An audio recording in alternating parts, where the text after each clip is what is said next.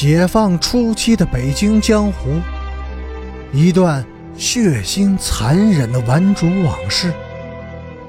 欢迎收听《北京教父》第一百七十九集。十分钟以后，陈诚带着几十个顽主，气势汹汹的闯进学校，堵住了质保组的大门。马上放人！陈诚阴着脸，怒冲冲的对质保组的人说：“人家的母亲得了重病，你们为什么不放人？”没有人敢出头和他对话。那个小佛爷趾高气扬的走了出来，并没有人出面去阻拦他。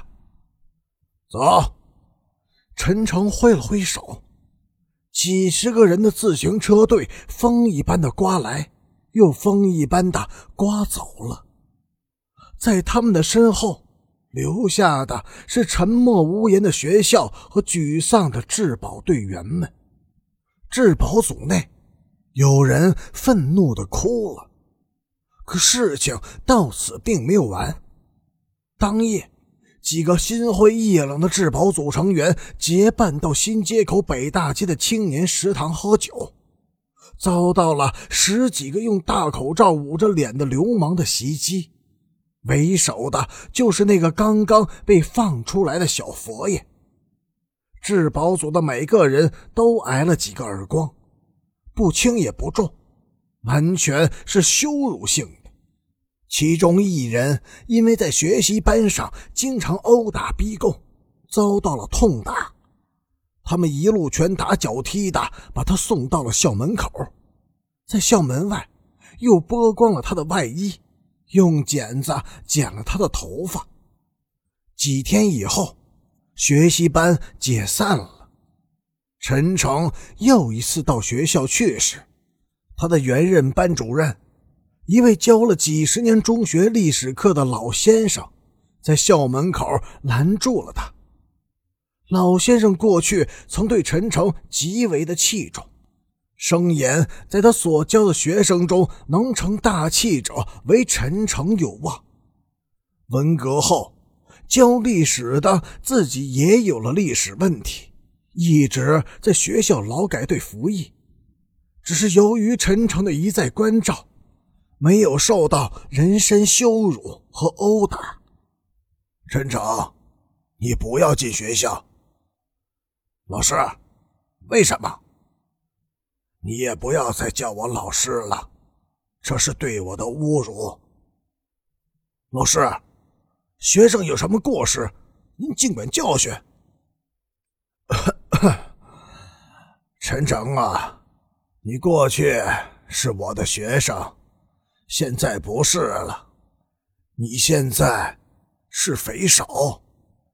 校门口聚了许多人，默默的注视着这对师生。陈诚无言的低手垂立，不知所措。最后，他恭恭敬敬的给老师鞠了个躬，转身走了。几天以后。历史老师走进了学校的上山下乡办公室，递上了带陈诚拟就的去山西农村插队落户的申请书。申请书中有：“吾以往之不见，知来者之可追。识迷途之未远，觉今是而昨非等语，表达了有所悔悟之意。只是不知道这种悔悟是出自陈诚的内心呢，还是发自老师的一厢情愿。一个令人毛骨悚然的消息在西郊各大院引起了极大的恐慌。两个女孩子在白天进城以后，突然神秘的消失了。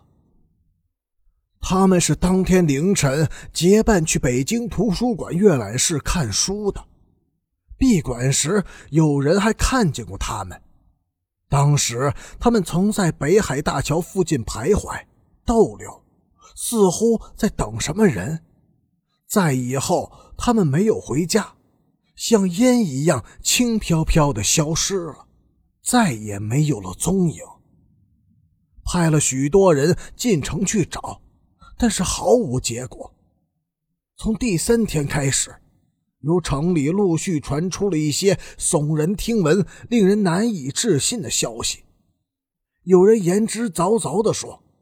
亲眼见到这两个女孩在后海岸边被一群流氓劫持，在众目睽睽之下，他们被扒光了衣服，惨遭蹂躏后又被强行的带走了。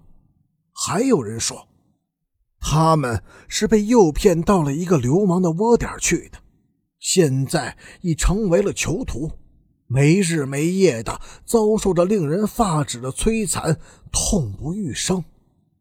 然而，所有的消息和说法都围绕着一个基本的情节展开，即失踪的女孩已经成为了性虐狂的受害者，失踪的原因也在于性吸引和性报复。这种说法不无根据，因为失踪者中有一个女孩叫做傅芳，是西郊各大院中公认的绝色佳丽。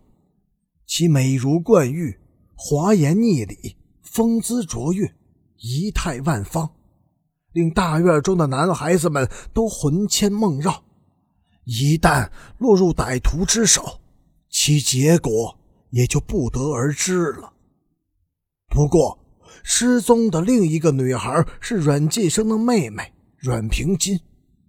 阮晋生是在周凤天死后。南北城顽主发誓要进行血腥报复的最后一个目标，因此，两个女孩的失踪是否有着更重要的背景呢？